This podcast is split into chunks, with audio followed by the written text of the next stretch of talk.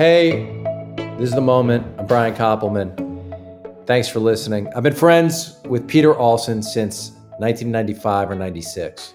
We met at the Mayfair Club, which is the uh, is where David Levien and I got inspired to write Rounders. Alson was a legend there. He was a, a great card player, but also uh, had just finished uh, his uh, first novel, Confessions of an Ivy League Bookie, which is, I mean, barely a novel, much more um, a memoir, uh, though it's incredibly great. And I remember when it came out in '96, um, I couldn't believe that somebody had written a book touching on this world that I knew that I wanted to be able to write about for a long time. And um, and then I remember reading it and just being blown away by what Peter was able to capture. Not really the poker world, but the world of um, bookmaking and gaming and a lot of his own story. And Peter's continued to uh, write about this demimonde in which each of us have uh, lived at, at some point. Uh, and his newest book uh, is his best book, and it is a novel. Um, uh, although I recognize certain aspects of it, of, of the inspirations for the novel, because we've continued to play poker together um, over the years. But it is a absolutely terrific novel called The Only Way to Play It. And um, Peter Alson, thank you for being here. I'm thrilled that we get to talk in this uh, in this context. Oh, me too, me too, and and uh, I really appreciate that introduction. That that was that was good, man. Um, you know, I was trying to think about um, because I don't remember us. I, I, mean, I remember the time that we met, but I don't remember our first meeting. Do you? Well, yeah, because I, I, what I remember was you being, I think Jonathan Schechter. If I had to guess, I think Jonathan Schechter pointed you out to me because, um, and it would have been '96 because actually, actually, I know that the first time I walked into the Mayfair Club, was December 15th, 95. So it would have been 96 as the book was about to come out. And I remember he was like, oh, this guy wrote a book.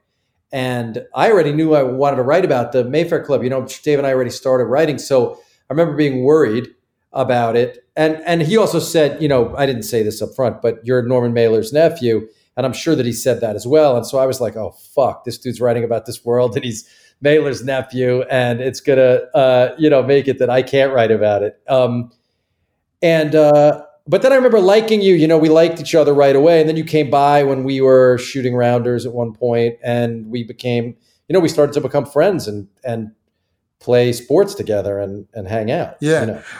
But what's funny is, I mean, what's funny to me is that you think that, or you thought at the time that that you know that my book was going to in some way interfere with you writing rounders, and the thing is that I had been thinking about writing a poker movie, and and um, but I thought that to write a poker movie, I would have to dumb it way down.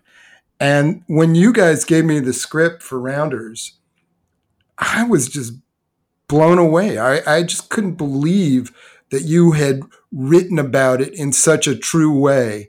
And and I thought there, there's no way that that you can get this thing made. But you know, you did. Um, so so I was, you know, I was. It's uh, of course, yeah. yes. No, of course, we both. I mean, that is what what happens, and we were also so young back then. You know that you even think when you're young that maybe it's a zero sum game in some way, or that not poker. You know the the the the movie or or writing thing, or that someone's going to have an angle on it. When of course, you know, at our poker game, three or four of us have written about have written about poker in some professional way, right? Yeah. There's so much room. Yeah, yeah. But but where I wanted to start with you is um and by the way, I know you play in five different poker games. I'm just talking about the game you and I have played in for years together, um, on and off. But why I want to start broadly, and it's something I've given a lot of thought to, and, and you've written about endlessly, uh, which is why does this game have such a hold on us? But both take it as, as, as uh, two parts, you know, as uh, they, they might have said on one of the old shows. Uh, you know, both as human beings and as storytellers. Can you tease it out? Like you've spent so much time teasing it out. I,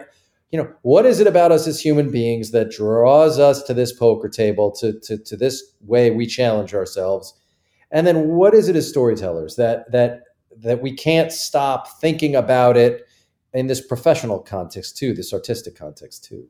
Yeah, well, you, I, I feel like in poker, every hand is its own story. I mean, in, in fact, when you know people, when when strategists talk about playing poker, they they talk about what story is the guy trying to tell? What story yeah. is your opponent trying to tell? And and that's it. I mean, it's it's, it's story is just like baked into the game, and and also there's just there's this there's natural drama in the game.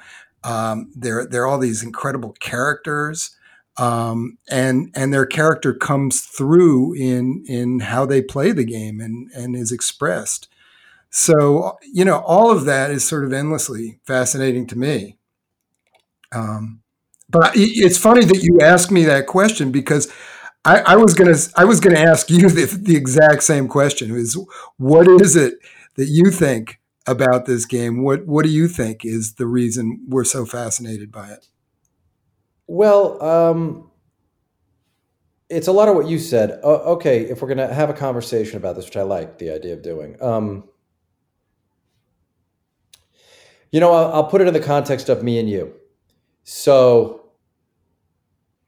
poker players, if they're decent even, and you're a superior card player to me, but I've gotten much better at poker over the time we've played poker together. True.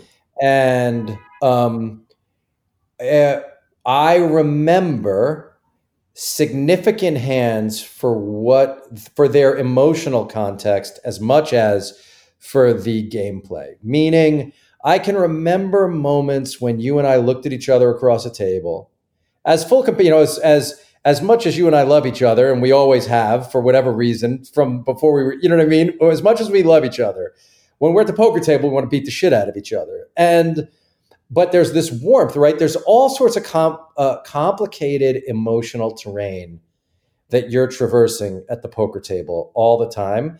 And then you're trying to be really in charge of your emotional range and think lucidly.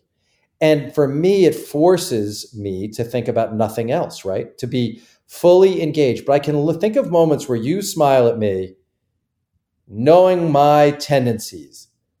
And this is what I'm saying about getting better. And, and I now understand that the game we're playing isn't really about just the cards we happen to have at the moment. You and I are thinking about seven other moments that we've had that resemble this and trying to figure out which versions of ourselves are playing this hand we're in right now and what that means. And so I know where you are in your life from the way you walked in the room, right? The way you're carrying your shoulders, from the three words that you said to me. Um, and you can feel the same from how, t- you know, you can tell how tired I am, how many nights I've been on set, all this stuff, right? And then um, I have nines in my hand and uh, it's bet around to you and you raise. And it comes to me and i look over at you and i know your profile as a player you were late position i know why you could have raised. And i have to start thinking about what my raise means or what my call means or if i can find a fold. And the level of uh, poker allows me to use all of myself, as much learning as I've done, as much studying as I've done, um, I will be rewarded for it by the in these moments, right? I will be able to challenge myself fully. And like you said, I'm like, what story is Pete telling? But what story is Pete going to think I'm telling? And then, distinct from what story Pete would think Jim Ortiz is telling. um, if he were in the same spot, who's another guy we play with, right? right? And so I'm aware of all that stuff and there's something about it. And then let's say i i, I you know let's say you made it $50 peter and i then make it 200 in that spot. Yeah. I'm your yeah go ahead. No i mean i you know if if if i was just trying to um, take take the hand away from you and and you came back with a re-raise the likelihood is i'm gonna believe i'm beat there you know unless I think that I can you know that you're playing a hand like nines that way. Yes, and right. and I decide to come back over the top of you and and raise you, and you know. And then when you do, I know against you. Like for instance, I know if I then go and put two thousand dollars in, it makes you think. yeah, you know. and, no, right? If I put all my whole stack in there and, and it's two thousand dollars and I fucking raise and I'm willing to, because I'm not really going to do that against you. This is the thing, right? I'm not really going to do that against you without kings, unless I do it again with nines, because I know that you're thinking I'm not doing it without kings almost all the time because I understand who I'm playing against. Which is all to say, that level of engagement where the world drops away and suddenly I'm looking at you and you're looking at me and we're having a conversation without really saying what we're talking. I mean, you and I sometimes will actually talk it out, but but generally, right, we're having a conversation without saying it. And there's something about that that's magical to me. Yeah. Um, and that's irreplaceable. I don't I don't that I don't um I don't know how to replicate that exact experience any other way. No, I, I don't. Th- I, I don't think there is any way to replicate that experience. And you know, also for for guys like us who who had you know hopes, aspirations, dreams of of being professional athletes. I'm sure you did when you were a kid, as I did. Um, poker is is is not only a, a, way to sort of extend that competitive drive because you can keep playing until you're you know 90 but it's it's also a place where guys like us can actually compete with the very best in the world and so you know that also is incredibly enticing um, but yeah I, I i just I, I i love the game i've loved it since i was 10 years old and and uh, I don't know if I love it as as much now as I used to, but I still yeah. love it, and I, you know, it's it's. Well, I wonder if that has to do with you know when you're playing for your. For, I mean, there was a, you know, you've gone through a period of time where you really played for your living, and that I think had to change your relationship to it a little bit. No. Yeah, absolutely, uh, it, it does, and and um, you know, I mean, I would never say that I was ever a professional poker player, but I was a, a semi professional poker player in that I supplemented my income with my writing income with poker. Although sometimes it was reversed and I supplemented yes. my poker income with with writing. Um, but yeah, I mean, I've I've played the game under under duress for for a long time, uh, where it, it you know it it definitely has been something that has helped support my family. And so that does change your uh, relationship with the game. It, you know, it stops being purely a game. Right. No, and, and, and I, yeah, for me, that pressure, I would have to play quite differently than, I mean, I know what I would have to do if I wanted to play professionally and try to support my family that way. And, and I know it would be less fun it would be less about seeing the effect. You know, I'm, when I'm playing cards now, I'm always trying to like learn something. Like I'm literally just trying to see, well, if I make this move, what's going to happen? Yeah. You know, what, can this move work? I'm, and I don't care if there are swings involved in that because I'm playing with my discretion. I'm truly playing with discretion. It's so much less than my discretionary income. I'm never playing with sort of like even an amount that's gonna, you, you, you know what I mean? I, uh, I do. Um, I do. Screw me up. And so it's totally different, I think. And and look, you've written about this amazingly in this new book, but also in many of your books. You know, in the one I forget the title of it, Pete. I'm not looking at my thing, but um, the one about the World Series of Poker. Oh, it's called uh, "Take Me to the River." I mean, which I love that book, yeah. and um, I mean, I wrote the introduction to it, and I, but I love it, and um, and you really talk in that book about the t- some times where where you know, it was important to you to to win. And in, and in in in bookie, you talk about it as well. Yeah, I mean, it makes its way through your work. It's it's sort of a through line in your work is this idea.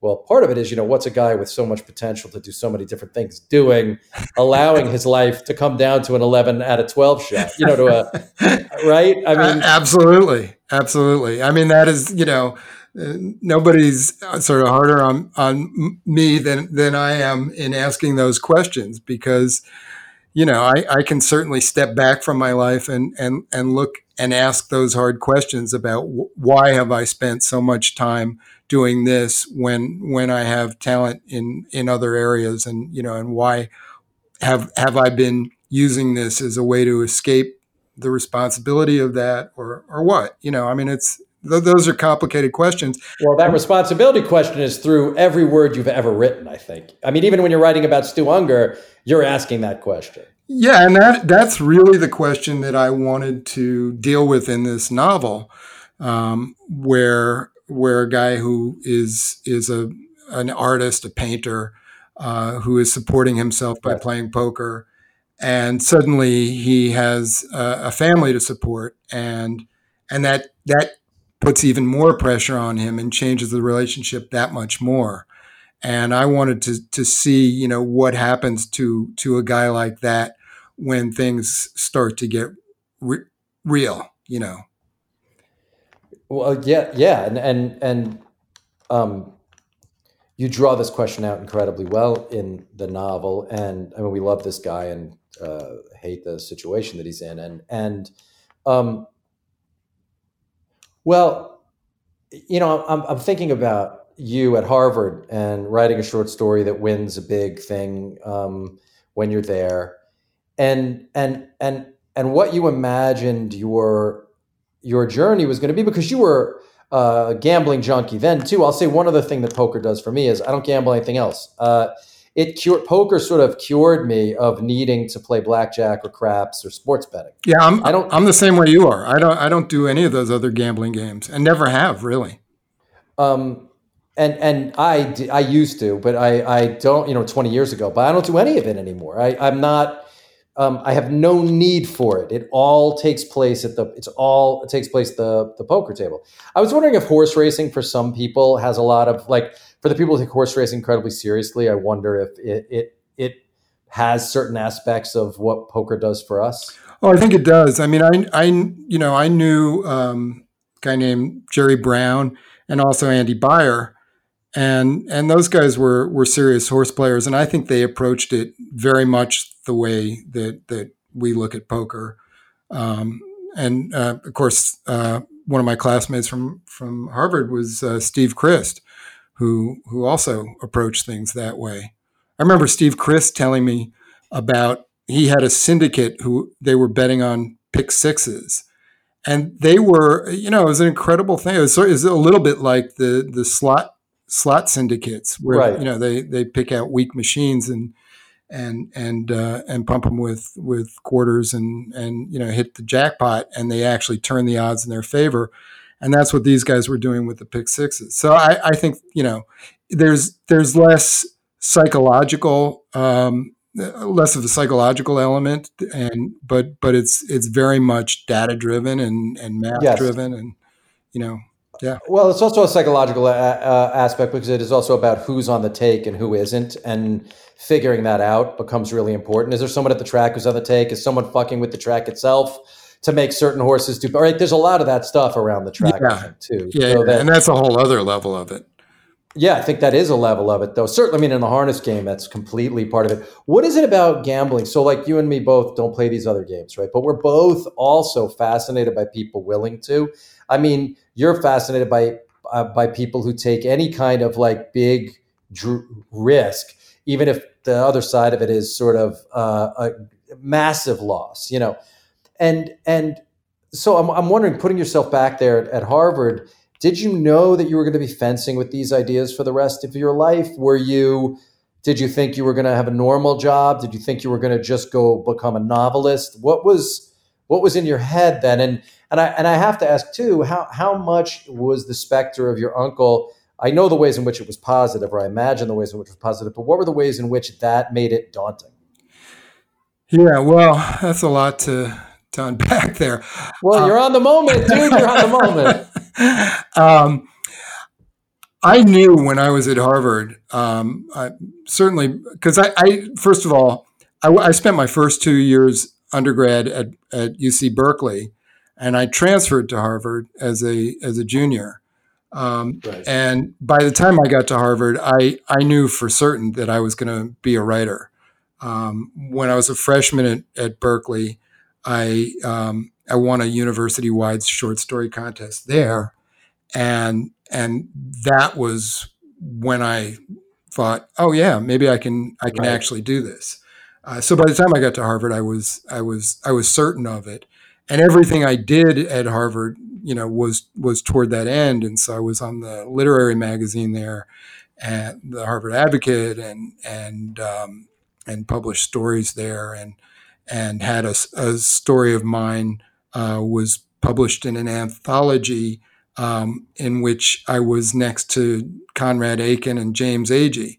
So right, unbelievable. While you were at college, while I was in college, so, in yeah, yeah, So so and and the thing about having Norman as my uncle was that it was both incredibly inspiring, um, in the sense that he he did this thing and and you know was one of the the most successful writers in the country, um, and and then the other side of it was was it was daunting because he cast an enormous shadow, and so I was always wondering. Well, not even wondering. I, you know, it seemed to me that it was it was going to be impossible to to live yes. to you know to to reach the bar he had set. Um, and and at the same time, I felt that the expectation from my mother and father, from my friends, was that it would just come easily. And and um, and the truth is, for me, no, nothing has ever come easily. Um, I I'm I'm sort of except my- hitting except hitting a forehand. um, well, you wouldn't say that if you had seen me play uh, Dave Raven, Dave Raven the other day. Um, right.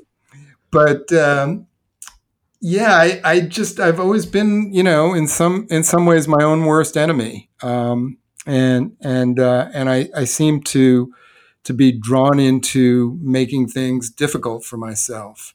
Um, and and say, say, more say more about that because I know you and I used to have a lot of conversations about being blocked and stuff and um, yeah and I and Sorry, sorry. To... No, say more about how you made things difficult for yourself. Yeah, well, I, important I, for people listening. You know, I, I also wanted to say that that you know I've I I'm not a podcast guy, so I've been catching up on your podcast uh, the last couple of months. Yes, and, which I, I think it's you know it's an amazing thing you're doing here. Um, but I listened to the um, to the Julia Cameron interview yes. because uh, back in uh, 2001, I started, was it 2001? Well, it was the early 2000s. I, I got the book, I read it, I started doing the morning pages, and um, and it had an incredible effect. Um, and so I, I ended up doing uh, three books in two years, um, which was the, the most uh, productive period of my life. And then for whatever reason, I stopped doing those morning pages. Uh, and, yeah, don't stop doing them. And and so when I listened to uh, to your your uh, Julia Cameron interview, I immediately went back, picked up the book, and started uh, doing morning pages. I've now uh, filled up uh, two notebooks that's awesome. Um, and so, you know, I have to, I really have to thank you for that. I, I don't know what kind of effect it will have because uh, right now I'm so, I, I had started writing another novel, uh, but I haven't worked on it since the beginning of the, the pandemic. Um, and, and, um, that's because I've been, I, I, I started this publishing company uh, yes. Pu- publishing company. It's it's a it's a small imprint. It's called Arbitrary Press, and and uh, so far I have published three books uh, during the pandemic, but that has taken up tremendous amount of of my time. And additionally, because I have a family to support, I I've been uh, I I I started.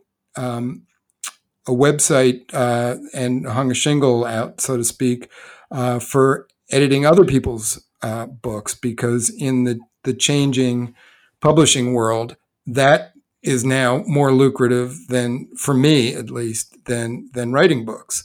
Right. So I've been I've been editing two books uh, for the last few months too. Um, so all of yes, that. But the the morning pages will help you get to finishing your novel. Yeah, yeah. Um, they, they, they will.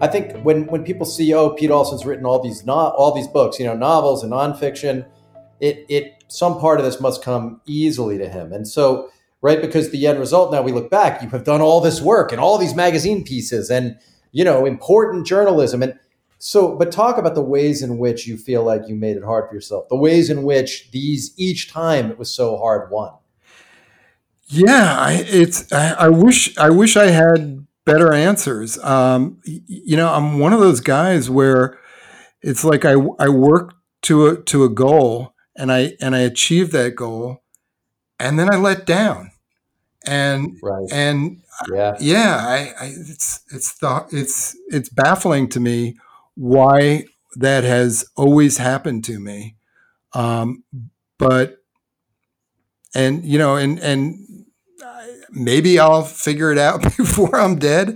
I, I don't know.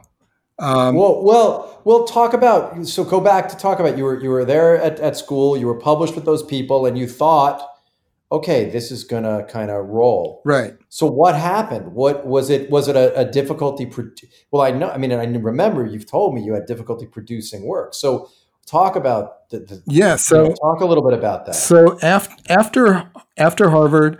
Um, like another player in our in our poker game, Andy Bellin, I went to work uh, for George Plimpton at the Paris Review. Became an associate editor there, the first associate paid associate editor in the Paris Review's history.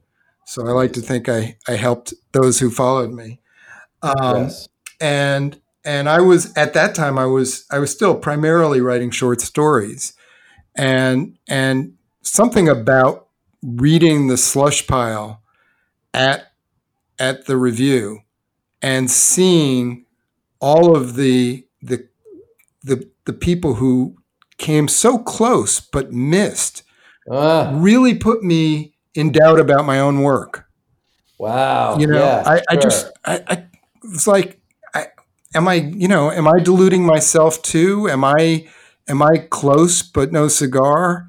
You know, I really couldn't figure it out. So I worked there for for a year, and I got really blocked by by reading all all of those stories, and some of them were were very good, and some of them were terrible. But it it it just had a a paralyzing effect on me. And and at the end of a year and a half there, I decided that I was going to go out to, to Hollywood to become a screenwriter. Um, that that maybe maybe that would be a, a better a better way for me to to uh, focus my. How energy. did uh, how did Mr. Plimpton take that news? Oh, he was fine. George was always, you know, George was really easygoing. Um, I, I love George, and and you know, I I had a great time working for him, yes. um, and he he sent me off with, uh, you know, with with a hug. I'm sure. Um, yeah. He also, uh, I mean, there's a, a funny George story about about these taking these Paris Review posters to to Paris uh, that I'll tell you about sometime. But yeah, please do. I I did leave. I went out. I went out to Hollywood. I think I went out with six hundred bucks in my pocket, a loan from a friend. Wow. And and um, and I spent two years out there um, s- trying to write screenplays not really making any headway. I did my uncle hooked me up with Jim Toback, who was making a movie, yes. and I wound up working on that movie as Toback's assistant. Um, and during the course of that, how have you never written about that? Well, so during the course of that, I actually started writing a novel about that experience and um, and that novel. W- once I started working on that novel, and and Toback, the thing with Toback ended, I decided there was no reason for me to be out in LA anymore because I wasn't doing screenplays. So I moved back to New York and I continued working on that novel. And I worked on that novel for the next six years. All right, what does that look like? You worked on that novel for six years. I mean, how did you support yourself? Was you playing poker to support yourself? No. So at that time, I was I was uh, working. Oh, you were a bookie. No, no. This is before that. I was okay. working as a copy editor and proofreader. I worked as a copy editor at a magazine called Financial World, and I was a proofreader at Sports Illustrated. And it was on my so I, I started there. I, I guess I got back to New York. I was 24. I spent six years on the book. And the day I turned 30, by then I was seeing a therapist. And I told the therapist that I, I just I don't I don't know what to do. I'm stuck on this book. I can't seem to figure it out. I can't I can't crack it. And I'm I'm I'm lost and she it was a great thing. She gave me permission to let it go. Right right. And i did. And that was that was incredibly liberating. Um, you know like many writers I, I, I was i i've always been um, i mean not not like you because I, I don't think you're you're you know anything near the degree of tortured that I am when I'm when I'm trying to write. Um, but I always, I almost always have been, and um, so so it was a real relief. And I started thinking about what else I could do. And as I said, I was working as a proofreader at, at Sports Illustrated, and um, my my partner, we worked in teams. My partner was this uh, another writer, a woman named uh, Beverly D'Onofrio, uh, who you may uh, know. She wrote a memoir called Riding in Cars with Boys that was yeah. later turned into a movie. Yes. Um, but at, at that time, she like like me was was kind of lost, and um, we would read these pieces by the the guys at Sports Illustrated. We were proofreading them, and I I was like, gee, I could I could write these things. So I I did. I I wrote an essay, uh, a personal essay, because they had the front of the book and the back of the book stuff, and I submitted it. And next thing I knew, they had sent me a check, and they published the piece, and that sort of began the next phase of my writing life, where I became a magazine writer. And by I guess by time two years passed, I felt like I was doing well enough in that that I could stop doing everything else. Um, and so I I became a full time magazine writer. But that was and, yeah, that was also when, when that was possible, where there were enough magazines. exactly. But if you were good at it, you could, and you made relationships with the editors. They would keep you in the. You could work. That's right. That's right. the The problem with it was that a lot of the the stuff that I was doing was not satisfying on a on a personal level. You know, it was it was a paycheck. Um, I was doing profiles of people, um, but they just the magazine writing after a while, and I did it for for a fair amount of time, uh, became a grind. And I also found that when I was doing it, I couldn't get my own creative work uh-huh. done. And the reason I couldn't get it done is because it I mean, I'd always had I'd always had a conflict, the the art and art versus com- commerce conflict. But once I started getting paid for my writing, that conflict became even even more extreme. And so to to work on things where I wasn't getting paid, I felt I felt like I don't know. I mean, I should have been making time for myself. I should have recognized that that was for me, but I, I didn't. Right. And, and, and I, I want to speak to the thing you said about me being tortured or not. I mean, the truth is, the real truth is, I'm utterly tortured. If I didn't do the morning pages and meditation, um, and like take long walks, like I'm the worst. I can't work. You know, that's why I'm always Uh, the reason I found all these ways to not be blocked is because my natural propensity is to be perfectionist and think that I suck and not produce work. And so I found ways to trick myself into doing the work. And that's by doing the morning pages. That frees me to then somehow it works like magic and allows me to produce pages. And then, you know, you get craft over enough time that you know, well, if I just get pages out, I'll be able to rewrite it well enough that it'll be something. Um, but that's also why I do things like I did stand up comedy, and that's why I write songs because it all gets me to try. You know, anytime I'm trying something scary and hard, I'm getting some kind of visceral. Um, so I'm getting some kind of strength out of it uh, because I'm defeating the fear and I'm defeating the insanity by producing some work when even when it seems so hard. So yeah, I'm I'm I'm I'm uh I mean there are days, Peter, where I'm I'm going out of my mind too. It's just I think I'm I I found a way to trick myself into actualizing it maybe sooner than you did, you know? Yeah. Well, I, you know, and of course, um, for for you and and I, I don't mean this in a pejorative way, but I'm sure having Dave as a partner also helped get you to work. Oh my, it's everything. Yeah. No, it's everything. Yeah. Of course, of course, I have to turn. I, I can't. I can't not give my pages to Dave if Dave's going to give his pages to me. We have hundred percent, and that. But that's why Solitary Man took me four fucking years, and I had to really turn myself into someone who could find a way to produce work on his own. Yeah. You know, because I had to write that one myself, and it was like really difficult. But yes, of course, having the partner helped. And look, you know, you're in a situation where your wife is such a good writer and also able to do the work.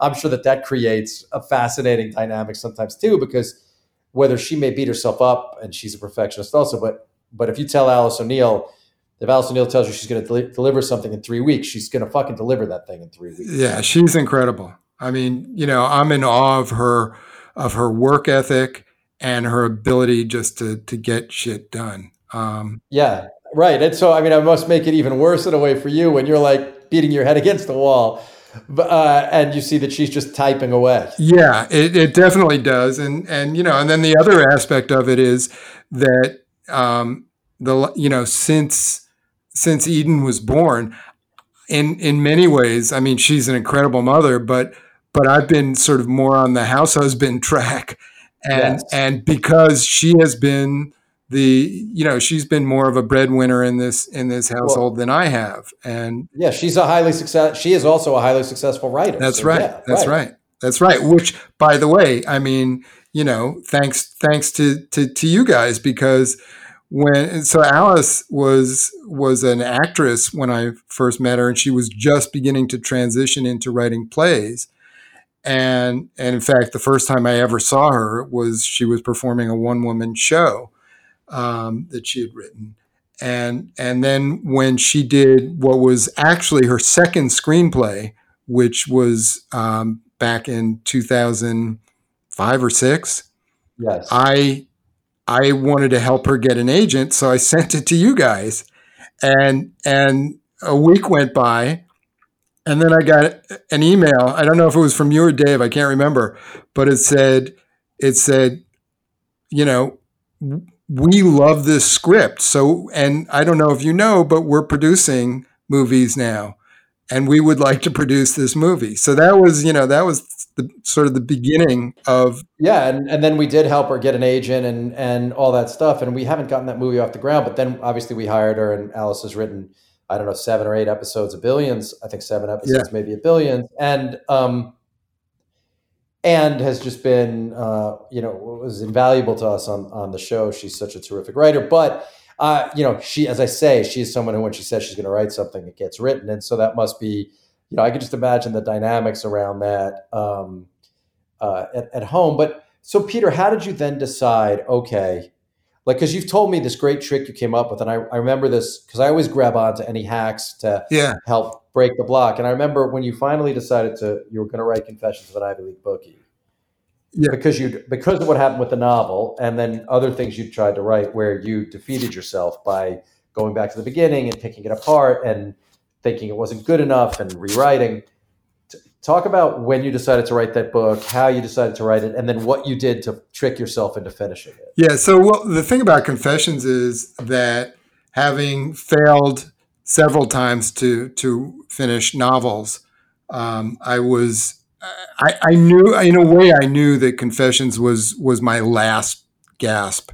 That that if I didn't do it this time, I was I was done. I was gonna you know I was gonna find something else to do with my life. You mean if you weren't able to make yourself finish a book? Yeah, it was it was absolutely crucial. It you know I was I was drowning and and I was drowning in in every way imaginable, and I'd also just spent a year working as a bookie, and you know, and I saw that my life could go that way, and so I was I, there was a, a, level of desperation that I had never felt before. Like I I have to get I have to get it together, and so the deal I made with myself was that as I finished pages, I was not going to read them. I was going to stick them in a drawer and I was going to keep sticking them in a drawer until I had finished the book.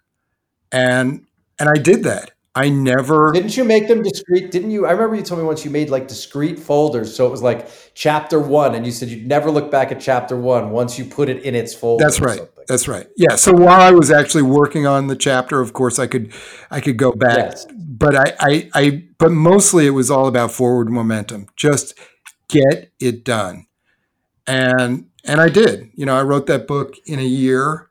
Um, and and that, by the way, was when I first started. Um, so it was right after uh, I had spent a year as a bookie. I had some disposable income, and I started playing at the Mayfair.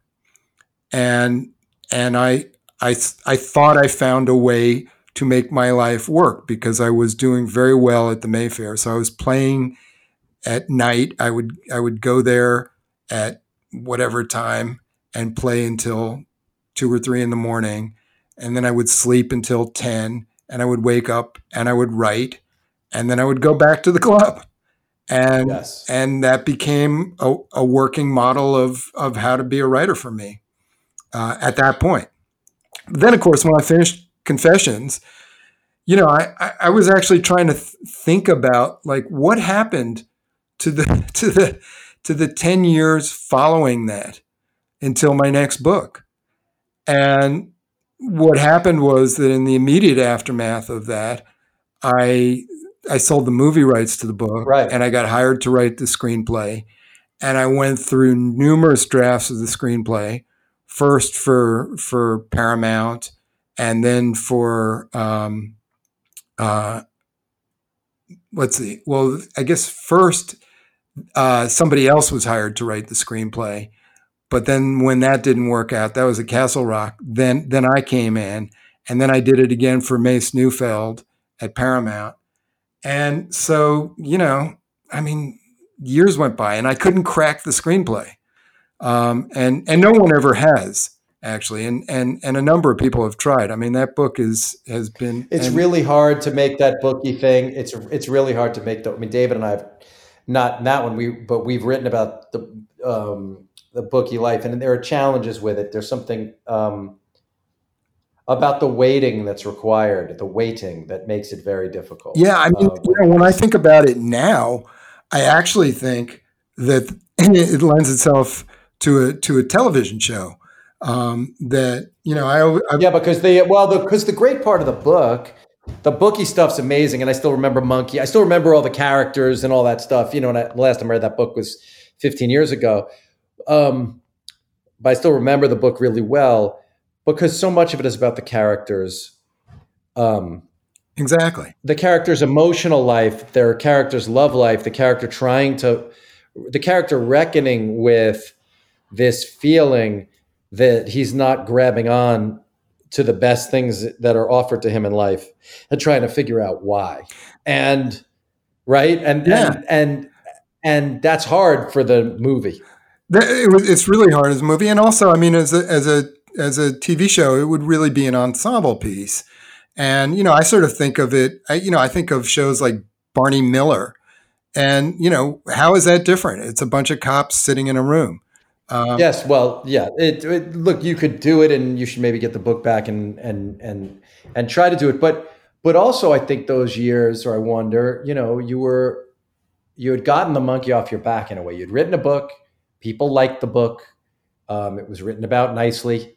It did well. You know, it wasn't a massive bestseller, but like it was a success. You know, that was a successful outing. Yeah, and and then you kind of you know it kind of puts you in a place where it's like okay this thing that has tortured me for such a long time i've done it now and i'm sh- and i you know um, i just remember a lot of phone calls with you during that period of time or getting together and, and you just talking about feeling again like how hard it is to make progress but knowing you'd already done that you know done that done that thing um, yeah i mean when i look back on that period i wish because I did have momentum. I had, I had, you know, I, I felt confident.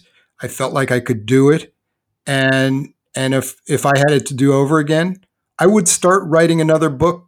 I would have started writing another book immediately, you know, instead of getting, doing the, the screen, the screenplay was really a distraction. And it sort of kept me immersed in, in the same material instead of moving on and developing. And yes. you know and so that that in a way was I, I look at that as i mean i understand why i did it. It was appealing but it it also was was self-sabotaging in a way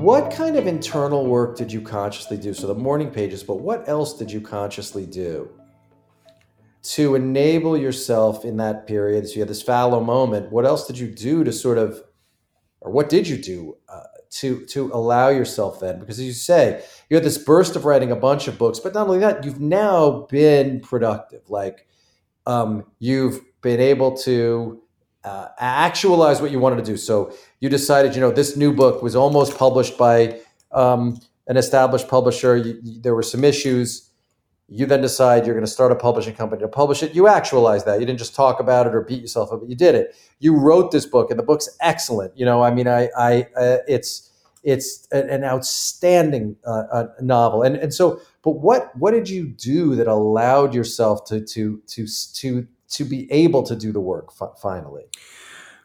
Well, it it wasn't easy. I mean, this book took me a number of years to do. Um, and you know, as I say, it it coincides. I started it um, not that long.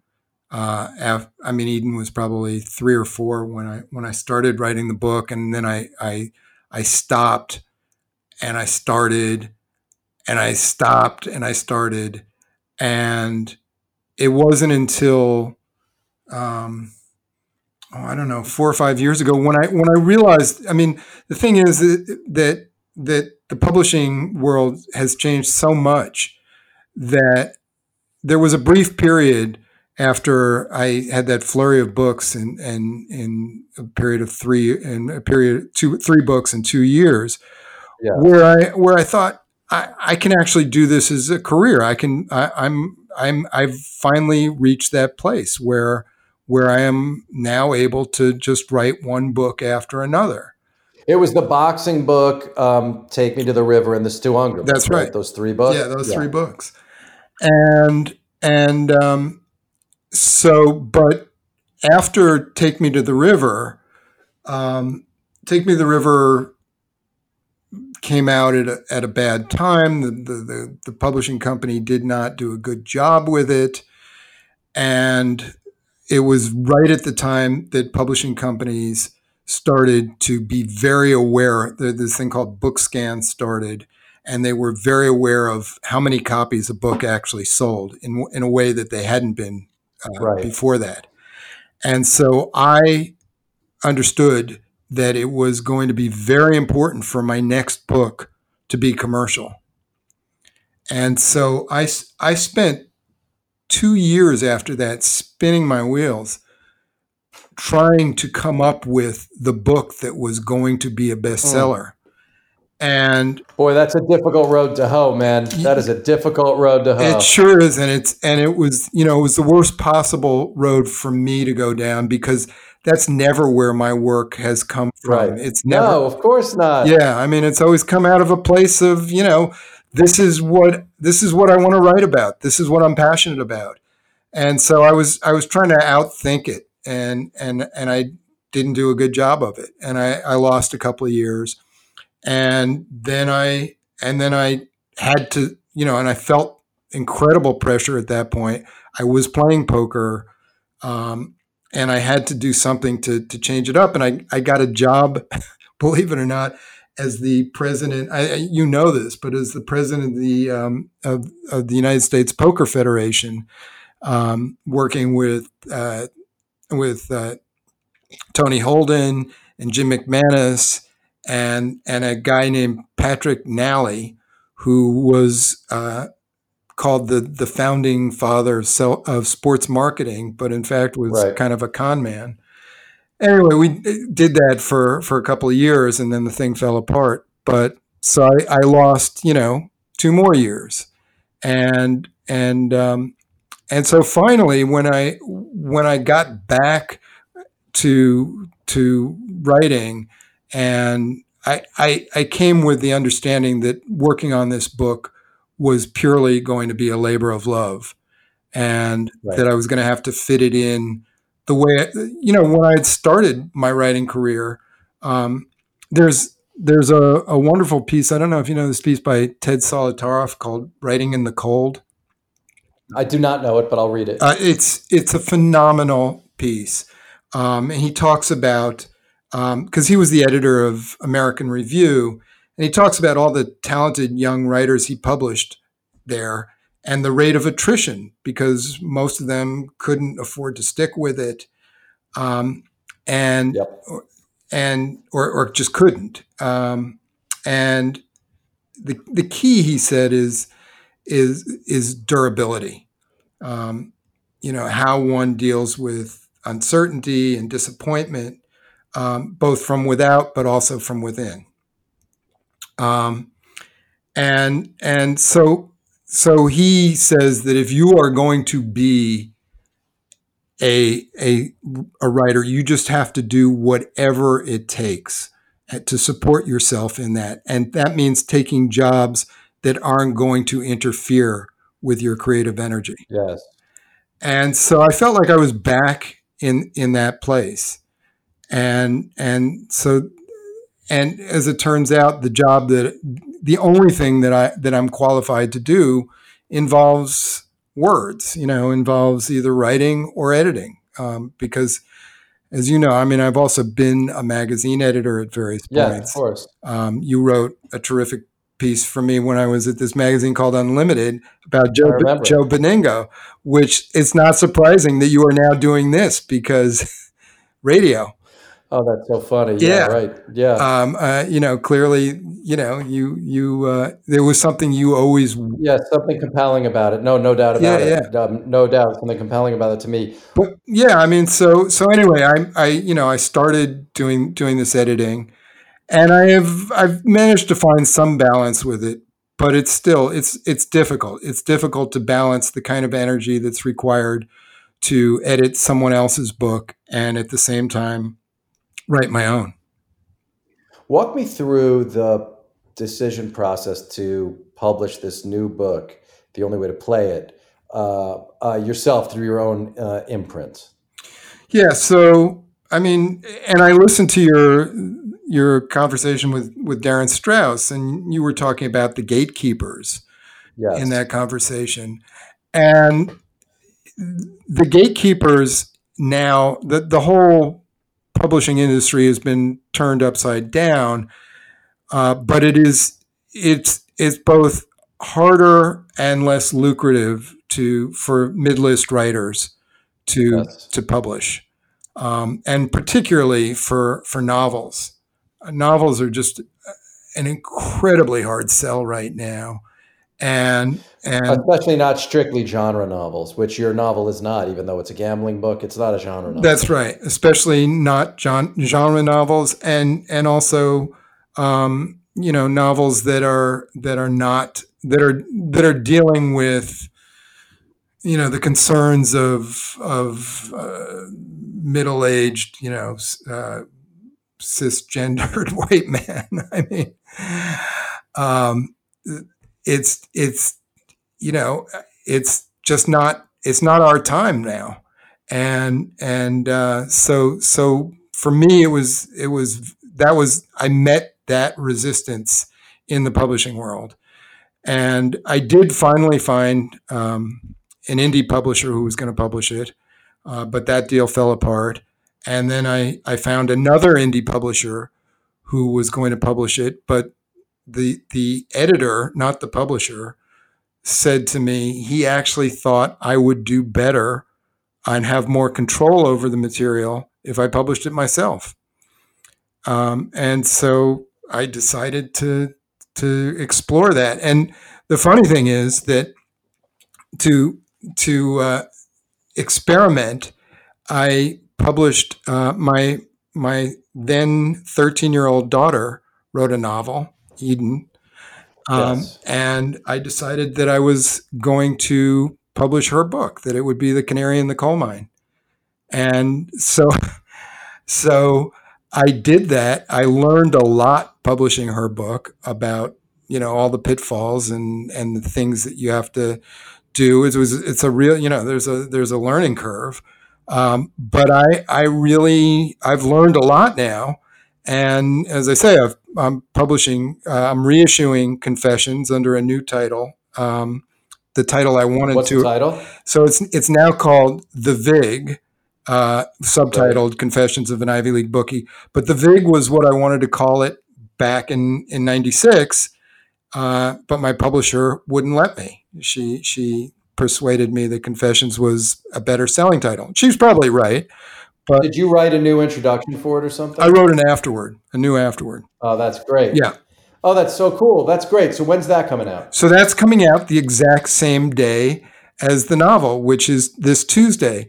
Um, you know, one of one of my favorite um, things in in publishing was that Tom Wolfe um, there was I, I, can't remember now the, the the context of it, but he published two books on the same day, and there was an announcement with in typical Tom Wolfe style with lots of yeah. exclamation marks. Tom Wolfe is publishing two two books on the same day, and I thought that is so cool. I'd love to do that. So you know, here now I can do it.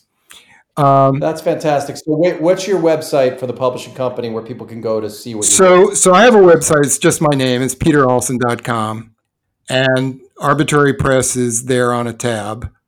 Um, I will at some point construct a, a web a standalone website for it, but I haven't done that yet. Um, but that's that's where to go. And then the books are available on Amazon as well. Right? That's right. So the books uh, and and the novel is uh, take um, the only way to play it is available in many forms. So it's it's an ebook, it's a paperback, it's a hardcover, and an audiobook. And and all available at Amazon.com, or they can find it by going to Arbitrary Press through your through through peteralson.com. Right. Or and I, I always like to encourage people to to buy from indie bookstores. So they can also go to bookshop.org. Great. So the book's also in. Is the book also going to be in some independent bookstores? Uh, I hope so, but that'll you know, I'm I'm a one man band, so so I am the book salesman too. So I'll have to make that happen.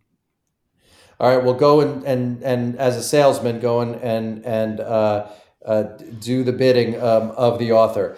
Pete Alson, as you know, I could talk to you forever. Um, our time is up here. I I do. Uh, I encourage everyone who listens to the podcast go support, go read this book, but not because Peter's a great guy, but because he's a great writer. And this book is, um, it's the definitive modern poker novel, and and really really worth your time for for that reason. It's also about fatherhood, and it's also about um, finding your way through difficult circumstance. So, Peter Alson, thanks for being here, my friend. Thank you, Brian. Uh, you can find Peter at peteralson.com. You can find me at Brian Koppelman uh, on Twitter. You can uh, email me at the momentbk at gmail.com.